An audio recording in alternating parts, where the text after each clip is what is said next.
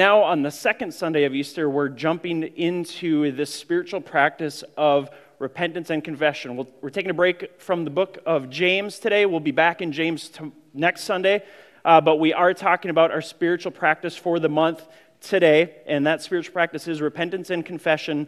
And it's so timely to highlight this post resurrection fact, the resurrection of Jesus ought to lead us into a life of continual repentance and confession. Now, we're going to discover this morning that repentance and confession is so much deeper and so much more life giving than you may be familiar with. A lot of times when we hear the word repentance and confession, repentance, sometimes we think about the street preacher yelling, repent or perish, right? With the signs and the, and the bullhorn just kind of standing there yelling, repent, repent, repent.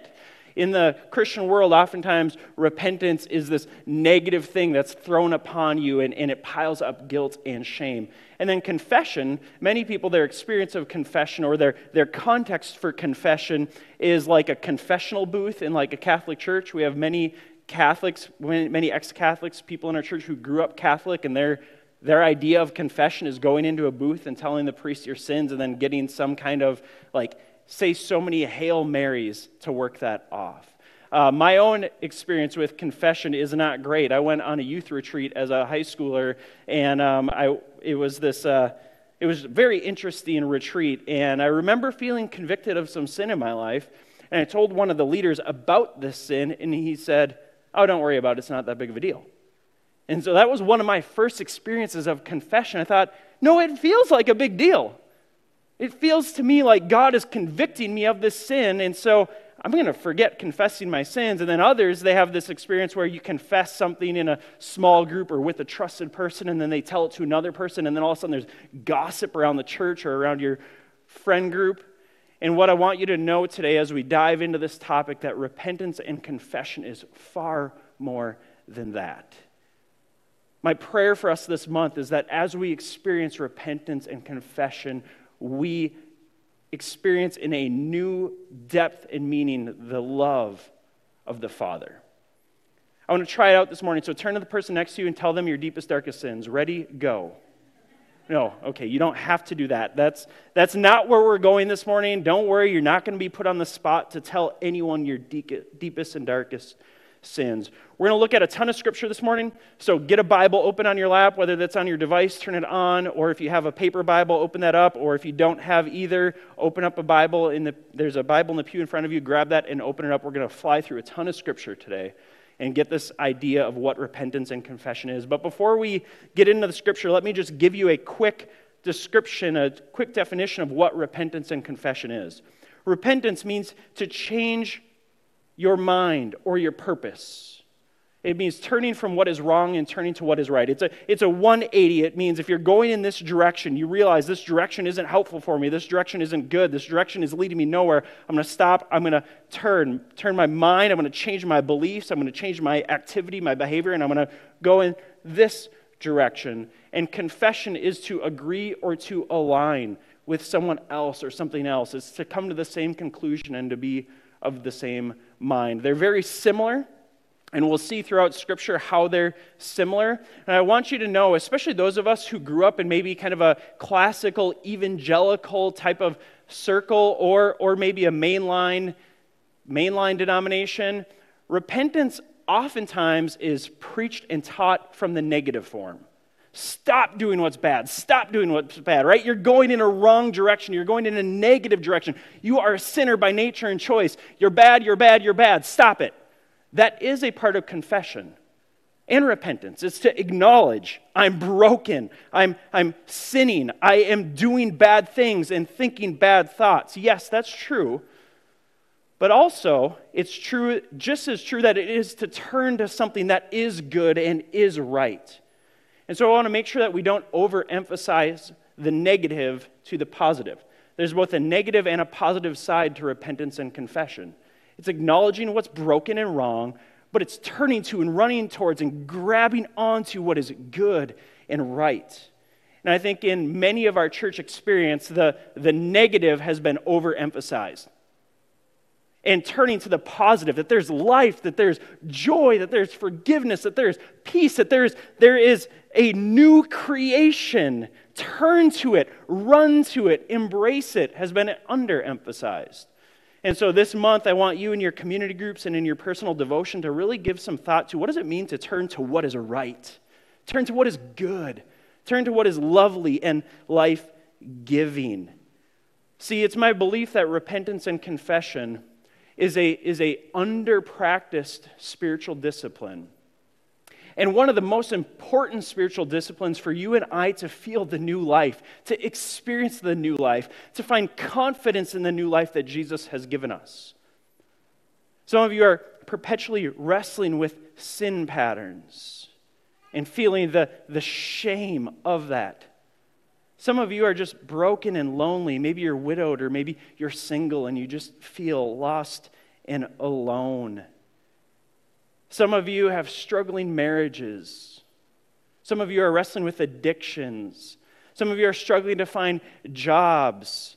Whatever it is that's going on in your life, my belief is that learning the spiritual practice of repentance and confession will help you to it's not going to be a quick fix out of that state of loneliness or depression or brokenness, but it's going to help you acknowledge that and move into a standing in the presence of God where you know that you are loved, where you are accepted, you have nothing to lose, you have nothing to prove. And repentance and confession is the path to get there. And so this morning we're just going to look at a ton of scripture, um, and we're going to let the scripture kind of speak to us about what repentance is. See, here, here's the list. This is just on repentance, right? And I cut scripture out because people tell you that you're not supposed to preach like 20 different passages on a Sunday morning. We're going to do it this morning. Let's start where Jesus starts. And before I, before I do, before we get into Matthew, let me pray one more time. Jesus, we thank you for overcoming sin and death in the grave. Lord, I thank you that we can be a people who embrace repentance and confession not out of fear from being judged by a holy God, but out of joy, knowing that we've been forgiven and embraced by a loving Father. So help us to see your word this morning more clearly and to practice the disciplines that you have for our growth. Lord, help us to walk in the ways of Jesus. For our, own, for our own good, for your glory and the advancement of your gospel, we pray in Jesus' name. Amen. All right, starting with Matthew chapter 4, verse 17. Let's start where Jesus starts with repentance. Now, there's a ton in the Old Testament about repentance and confession, a ton of corporate calls to repent and confess, and individual repentance and confession. But since we're the Sunday post Easter here, the Sunday after Resurrection Sunday, I want to just focus in on the New Testament and see what Jesus and then the new church has to say about repentance and confession. So, starting in Matthew chapter 4, verse 17, this is the very beginning of Jesus' ministry. It says, From this time on, Jesus began to preach, saying, Repent, for the kingdom of heaven is at hand.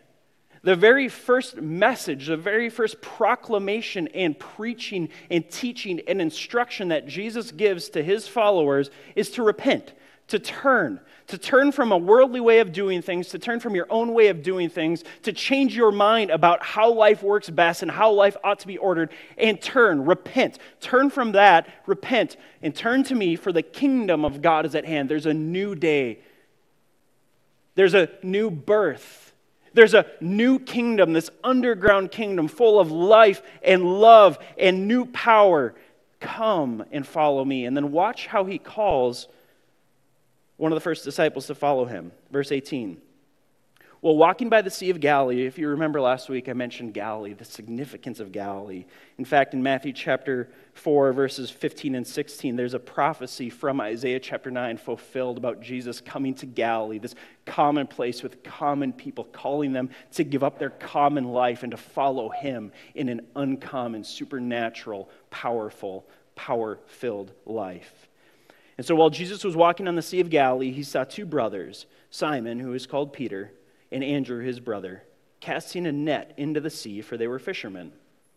And he said to them, Follow me, and I will make you fishers of men. Immediately they left their nets and they followed him. And going on from there, he saw two brothers, James the son of Zebedee, and John his brother, in the boat with Zebedee their father, mending their nets. And he called them. Immediately they left their boat and their father, and they followed him. See, Jesus comes preaching, proclaiming, repent, for the kingdom of God is at hand. And then we see what repentance is from the first disciples from Jesus' very first apprentices. It's, it's to, to leave what they were doing, to reorient their life, to change the purpose of their life, to follow Jesus, to make fishers of men. Now, you know, after the, after the resurrection, they went back to fishing. And throughout their ministries, there were moments where they got out on the boat and they fished and they helped with the family business. So it doesn't mean for all of us the call to follow Jesus, this call to repent for the kingdom of heaven is at hand. It doesn't mean that all of us quit our jobs, all of us become pastors or missionaries, or all of us sell all of our things and live a life of poverty. It looks different for each and every follower of Jesus. But you see the, the response there as Jesus preaches, repent turn and follow me. It's this change of purpose. No longer Peter, Andrew, James, and John is your life about making money, about accumulating wealth, about inheriting the family business.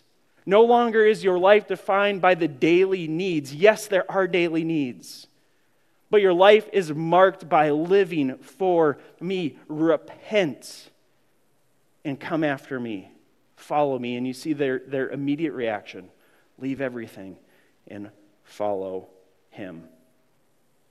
Martin Luther, when he posted the 95 Theses to the, to the Wittenberg Chapel, his very first one, number one of 95, is this Our Lord and Master Jesus Christ willed the entire life of the believer to be one of repentance.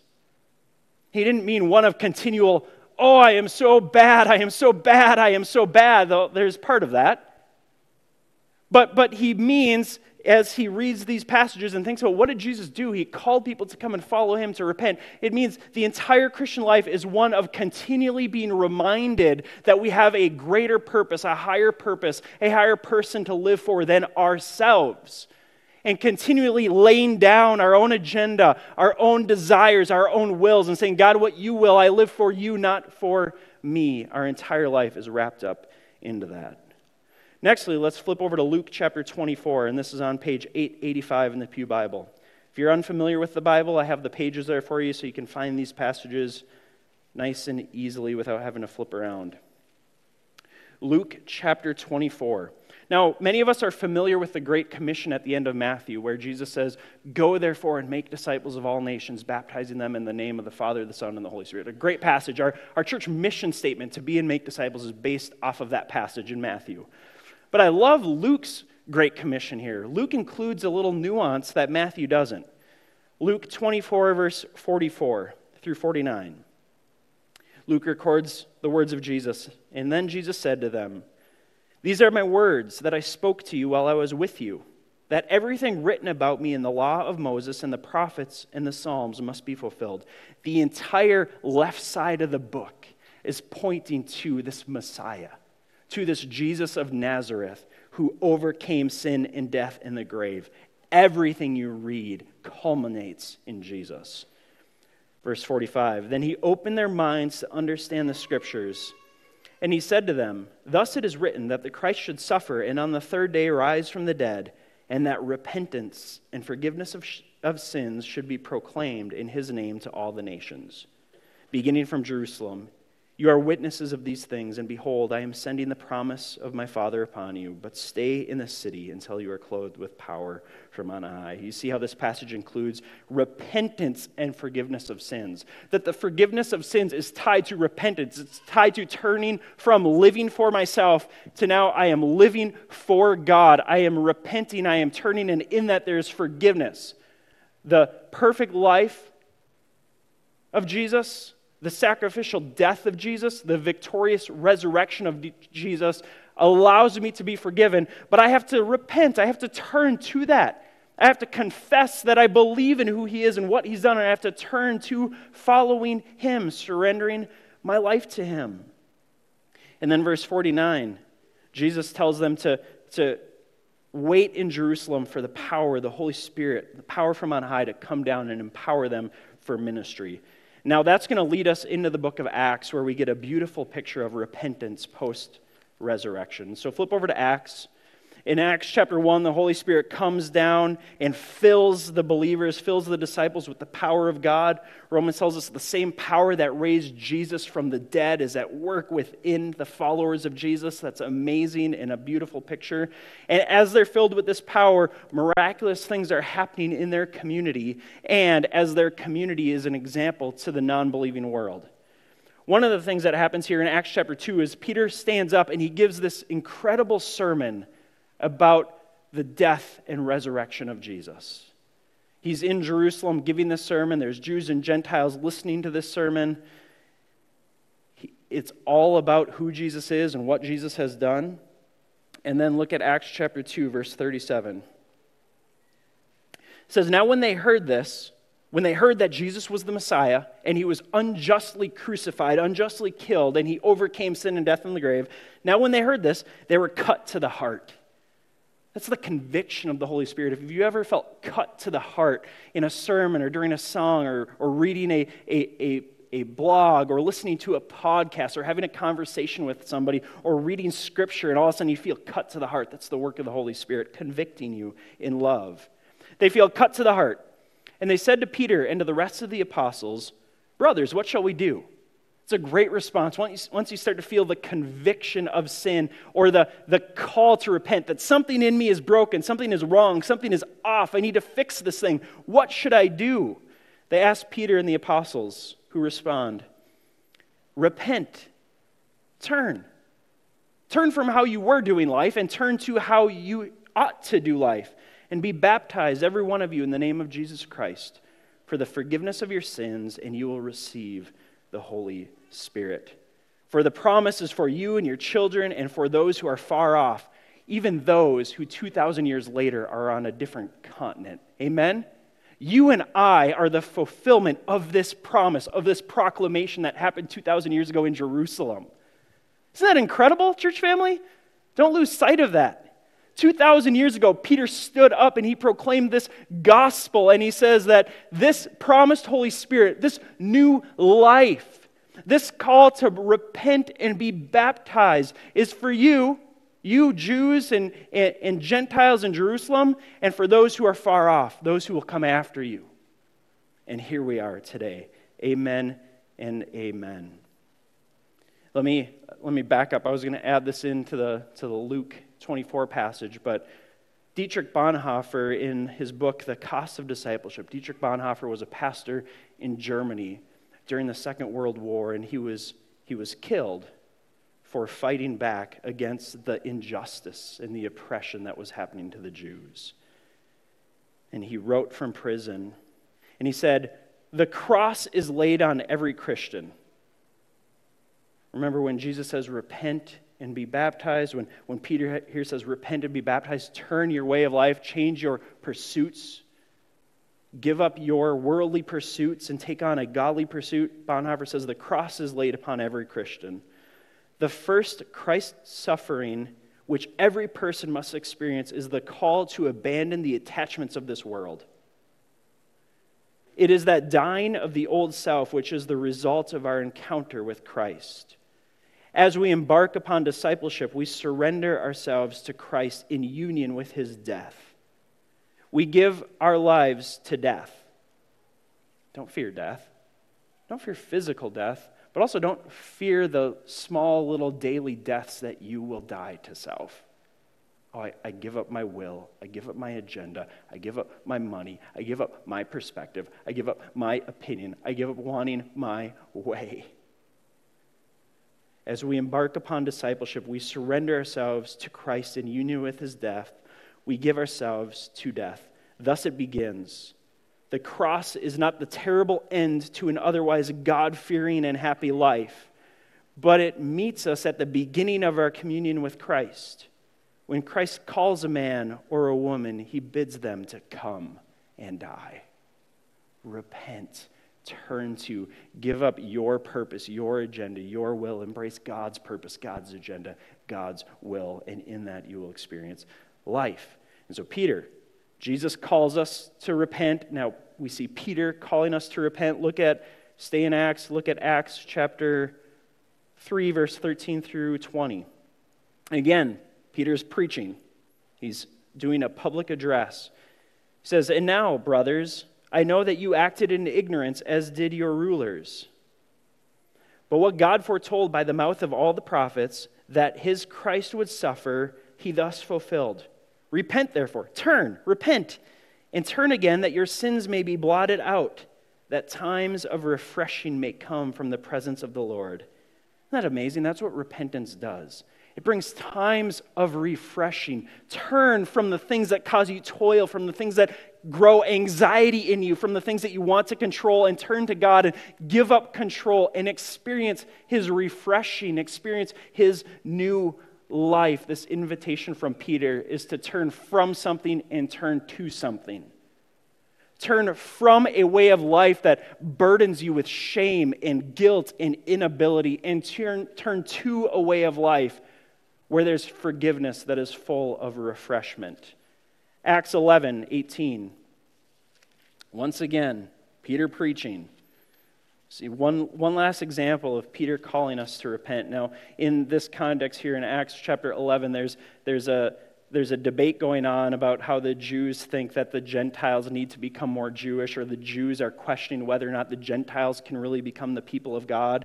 And so Peter is giving this, this he's explaining to the Jewish leaders how Gentiles are becoming followers of Yahweh, how they become followers of Jesus, the way. And I, I love what he says here in verse, in chapter 11. Let me start in verse 17. Then, if God gave the same Spirit to them, being Gentiles, as he gave to us when we believed, this is like the religious people who grew up in the church. They have all their doctrines figured out, and now these people who know nothing are coming into the church, but they're, they're excited about Jesus. And the religious people are like, can we really trust their salvation? Because they don't look Christian yet. They're wearing hats to church. They, they, don't, they don't look like us. Their, their speech isn't cleaned up. Maybe they're still dropping F bombs in the church lobby. Can we, can we really trust that the Spirit of God is, is at work here? They need to clean themselves up. They need to look more like us. They need to become aware of the church customs and cultures. We got to teach them how to flip around in the hymnal. We have to teach them how to sing these songs. They, they, they don't know these things. And so I'm not sure if we can really trust. They, they sit on the pews. Well, you're supposed to sit on the pew, right? They sit on the back of the pew. They like lean against it. They, they don't respect their building. They don't respect their traditions. Can we really trust? What's happening here? And Peter says, he, he's communicating to these religious leaders, this religious system, this religious tradition, that if when God gave the same spirit to them as he gave to us when we believed in the Lord Jesus Christ, who was I that I could stand in God's way? When they heard these things, they fell silent and they glorified God, saying, Then to the Gentiles also God has granted repentance that leads to life, a change of way, a change of perspective, a change of understanding. Turn from their way of life, turn to God, not to a religious way of life, not to following the religious traditions and customs, but to a man, to a person who gives life. Amen? This is what Peter is preaching. And now Paul. Now Paul comes along preaching the same thing. Look at Acts chapter 17. Acts chapter 17, here he is, he is in Athens speaking to a bunch of pagans who are worshiping false God, worshiping false idols. He had just said, there, There's an there's a idol in your city marked to an unknown God. Let me tell you who he is. And so he's proclaiming the gospel to them. And, and he says in verse 29 being then God's offspring, that's all of us, all of mankind. We ought not to think that the divine being is like gold or silver or stone or an image formed by the art and imagination of man. He, he's not like your man made idols. Thus, the times of ignorance God overlooked. How incredibly gracious of God. I'll overlook your, your ignorant attempts to connect with the supernatural, unseen world and to connect with, with God. Overlooked. Now, the times of ignorance God has overlooked, but now he commands all people everywhere to repent, to turn, to change. Acts chapter 20, verse 20 and 21. Now, Paul is in Ephesus speaking to the leaders in the church in Ephesus. And He's saying, Remember, I'll pick it up in the middle of verse 18.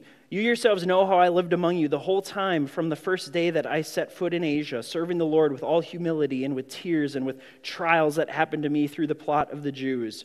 How I did not shrink from declaring to you anything that was profitable, and teaching you in public and from house to house, testifying both to Jews and to Greeks of repentance. I love this language here of repentance towards God and of faith in our Lord Jesus Christ. Remember, repentance isn't just feeling guilty for what is wrong and what you've done, it's turning to something good.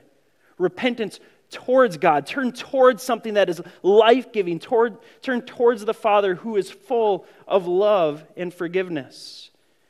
Acts 26, one more from Paul. Acts 26, 19 and 20. Therefore, O King Agrippa, these are all public conversations that the early church is having with, in mixed company, believers and non believers. I was not disobedient to the heavenly vision, but declared first to those in Damascus, then in Jerusalem, and throughout all the region of Judea, and also to the Gentiles, that they should repent and turn to God, performing deeds in keeping with their repentance. See, again, repent is, is turning to God, it's turning to what is right and true and lovely. And then there's a way of living that shows that you are a person who has or are continually repenting. As we've been studying the book of James, we see so often that James says faith without works is dead. He can't separate the two. If you have repented, if you have changed your purpose, if you have changed your way of living and turned to God to receive his life, to receive his joy, to receive his power, there is deeds that show this repentance is genuine. And so, church family, do you see how the early church believed and taught that one of the first steps to take in responding to the resurrection of Jesus is to repent, to turn to God, to turn to God, to turn to God? And next, confession is similar. Confession means to align with or to come to the same conclusion and to be of the same mind. Look at Matthew chapter 16 for the first example of this confession in the New Testament. Matthew chapter 16. Now, the word confession actually isn't used here in this passage, it's in the English heading. Peter confesses that Jesus is the Christ, but we see a confession, a profession of faith. This is key to followers of Jesus. Now, when Jesus came into the district of Caesarea Philippi, he asked the disciples, Who do people say that the Son of Man is? And they said, Some say John the Baptist, and other Elijah, and others Jeremiah, or one of the prophets. But he said to them, Who do you say that I am? Simon Peter replied, You are the Christ, the Son of the living God. There's the confession to agree with. Who is this Christ? Who is Jesus? Well, he is the Christ. You are the Christ. You are the Messiah. You are the anointed one of God, the Son of the living God. And Jesus answered him, Blessed are you, Simon Barjona, for flesh and blood did not reveal this to you, but my Father who is in heaven. And I tell you that you are Peter, and on this rock I will build my church, and the gates of hell shall not prevail against it. Upon Peter's confession that Jesus is the Christ, the church is built. And again, here we sit 2,000 years later as a church built upon Jesus Christ, upon this confession. Flip to Romans chapter 10.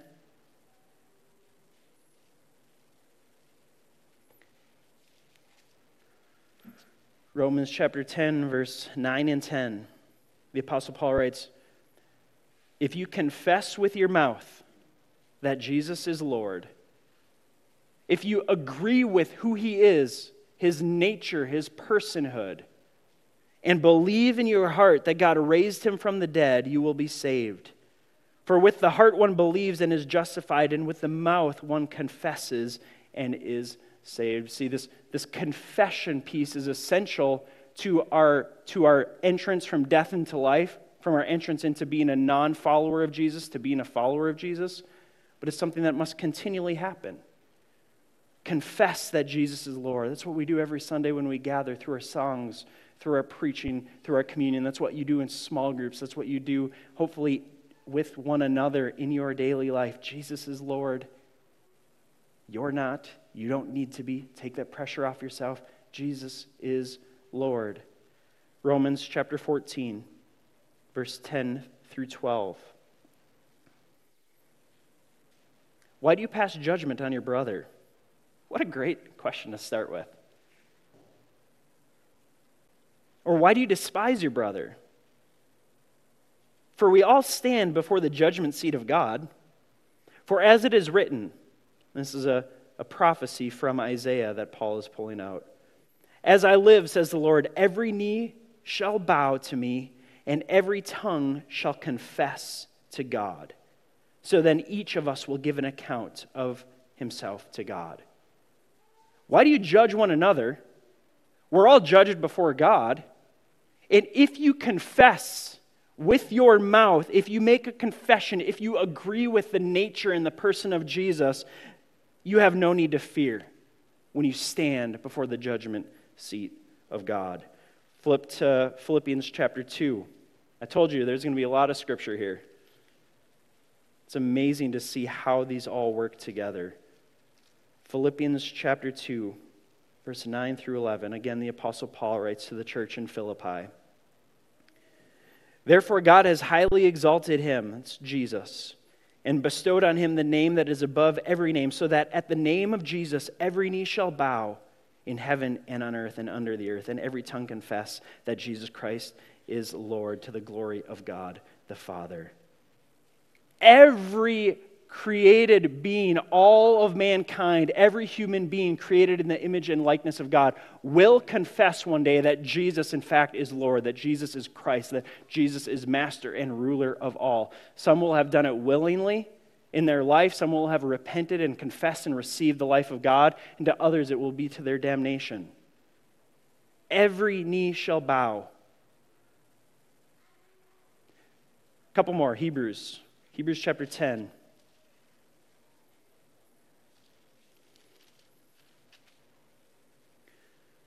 We don't know the author of Hebrews, but the author of Hebrews writes this in Hebrews chapter 10, 23. Let us hold fast the confession of our hope without wavering, for he who promises faithful. And let us consider how to stir one another up to love and good deeds, not neglecting to meet together, as some are in the habit of doing, but encouraging one another, and all the more as you see the day drawing near. You see the appeal there for us to continue to gather continue to gather in homes, continue to gather over meals, continue to gather on Sundays. And what do we do? We confess. We gather to hold fast to our confession, to remind one another of what is true, and to align ourselves with what is true. Because you know how when you wander, when you don't gather with a community of believers who are reminding you of your confession, how you start to doubt, how your flesh starts to, to, to, to how its cravings just get stronger and stronger, and, and how you wonder what's true and what's right, and where did the power go, and, and why am I struggling so much? It's not to say that you don't struggle with doubt and worry and anxiety when you're gathering, but when we gather and we remind one another of the confession, when we hold the confession of who Jesus is close and near, you can make it through life in a much greater way than you can if you try to do life alone. So the author of Hebrews calls us to gather and confess. Flip over to James chapter 5. James chapter 5 verse 16 says, "Therefore confess your sins one to another and pray for one another that you may be healed." See how healing comes as a result of confession? This could mean physical healing. Sometimes physical healing manifests itself in a community of faith when people are praying for one another but ultimately, there's spiritual healing. The burden is lifted, the anxiety is cleared up, the doubt is, is less prominent. You're in community with other believers, confessing. And here it says, confess your sins. So you're, you're agreeing to or aligning with the fact that, yeah, I screwed up. Yeah, I'm, I'm proud. Yes, I'm arrogant. Yes, I misused my money. Yes, I looked at that again. Yes, I said that hurtful thing again. Yes, I continue to neglect this area of my life. And you're in a community of people who are safe for you to confess that sin to. That's a piece of confession. It's not in a confessional booth where you have no relationship with the priest. I want you to know that. James is writing here to a church community of people who know each other, and he's saying, therefore, confess your sins one to another. Don't be afraid to get vulnerable. Don't be afraid to open up. It may take some time for you to build relationships where you feel safe enough to do that, but that's what the church is a place for you to confess your sins one to another. And as you get this burden off your chest, as you bring it into the light, there is forgiveness and healing. Two more. 1 John chapter 1 verse 9.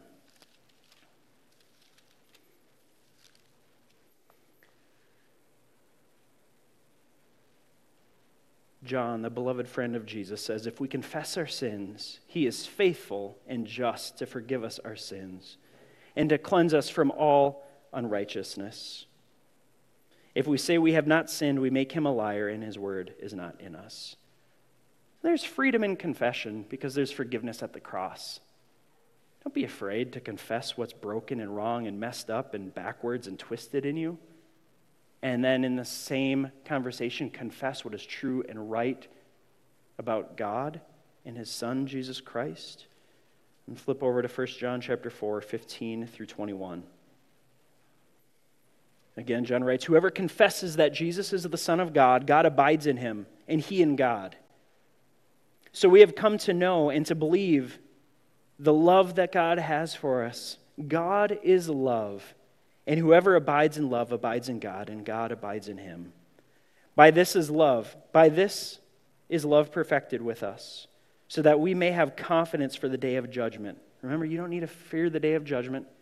You don't have to fear confessing and repenting because you are loved by the Father. For this we have confidence for the day of judgment because we are His because as he is, so also we are in the world. There is no fear in love, but perfect love casts out fear.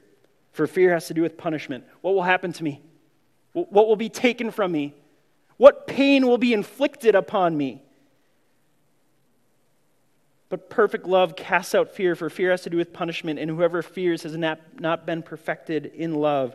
We love because he first loved us. If anyone says, I love God and hates his brother, he is a liar, for he who does not love his brother whom he has not whom he has seen cannot love God whom he has not seen. And this commandment we have from him. Whoever loves God must love his brother. And so we're safe in the love of God. We can, we can confess what's true of God, what's wrong with us, and in that we're transformed because it's a safe place. And so here's the conclusion for this morning. There is joy in repentance and confession because it's the path from death to life. It's the path from being lost in our own pursuits to being found in the Father's presence. Church family, this month, and really in our Christian walk, we need to be people of continual repentance and confession because it's the path from death to life. As I close out this morning, one more passage. I know it's a lot. I debated doing this, but I want to go here. Luke chapter 15. I'm going to just read this as we close out, and then the band is going to play a song of repentance and confession. And you can take communion where you're at when you feel led and ready. Luke 15 is this beautiful picture of both repentance and confession. And I want to leave you with it as a reminder of the good love of the Father. That there is joy in repentance and confession because it's the path from death to life, from being lost in our own pursuits to being found in the Father's presence. And so follow along as I read, or close your eyes and just listen, and then the band will lead us into the song of repentance and confession. Now, the tax collectors and sinners were all drawing near to him. And the Pharisees and the scribes grumbled, saying, This man receives sinners and eats with them. So he told them this parable What man of you, having a hundred sheep, if he lost one of them, does not leave the 99 in the open country and go after the one that is lost until he finds it?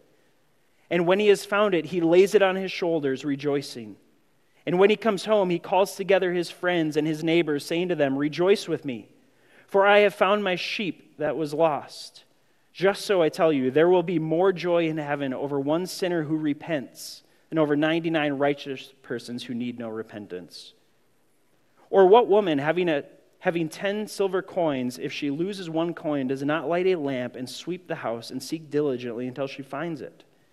And when she found it, she calls together her friends and neighbors, saying, Rejoice with me, for I have found the coin that I had lost.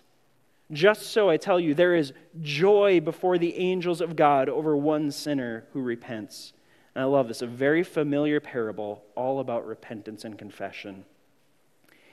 And then he said another parable to teach them about repentance and confession.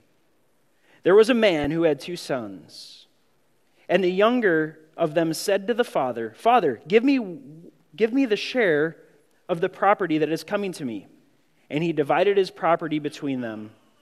Not many days later, the younger son gathered all that he had and took a journey into a far country, and there he squandered his property in reckless living. And when he had spent everything, a severe famine arose in the country, and he began to be in need. So he went and he hired himself out to one of the citizens of the country who sent him into the fields to feed pigs. And he was longing to be fed with the pods that the pigs ate, and no one gave him anything. But when he came to himself, he said, How many of my father's hired servants have more than enough bread, but I perish here with hunger? I will arise and I will go to my father and I will say to him, Father, I have sinned against heaven and before you. You see the repentance? You see the turn? I'm in this far country with nothing. I, I need to go home and confess. I have sinned against you. Father, I have sinned against you and against heaven and you. I am no longer worthy to be called your son. Treat me as one of your hired servants. And he arose and he came to the father. But while he was still a long way off, the father saw him and felt compassion and ran and embraced him and kissed him. And the son said to him, Father, I have sinned against heaven and before you. I am no longer worthy to be called your son.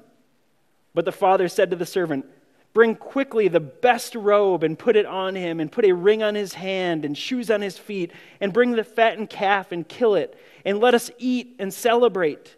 For this is my son. He was dead, and he is now alive. He was lost, and he is now found. And they began to celebrate. Let's pray. God, we thank you that there is joy and freedom in repentance and confession because it is the path that brings us from death to life. It is the, the path that puts us into your presence. Lord, I thank you for this reminder that as we repent and as we confess, we have a Father who's waiting for us with open arms. Lord, may we be a people of continual repentance and confession for your glory, for our good, and the advancement of your gospel, we pray. In Jesus' name, amen.